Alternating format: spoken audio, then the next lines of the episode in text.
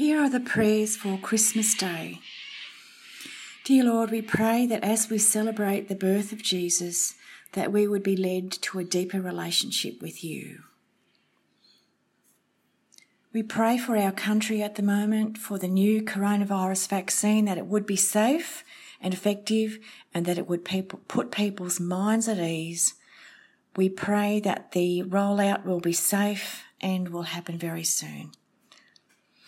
We pray for wisdom, especially for our state leaders at this time who have responsibility to make unpopular decisions for the greater good. Help us, Lord, to have the self discipline to follow these rules with a thankful heart. We pray for hope that the new year would be a new start. It would be for better things, less sickness and less fear.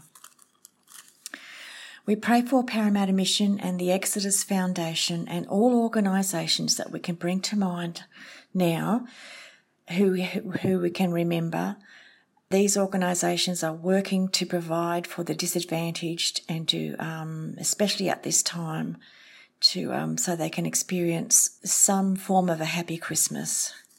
We pray for these people, Lord.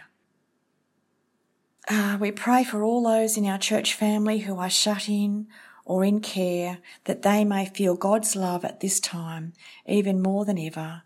We pray that you would give them inner peace and strength and bless them Thank you, Lord, for all these, and we um, dedicate these prayers to you, trusting that you would answer them according to your will. Amen.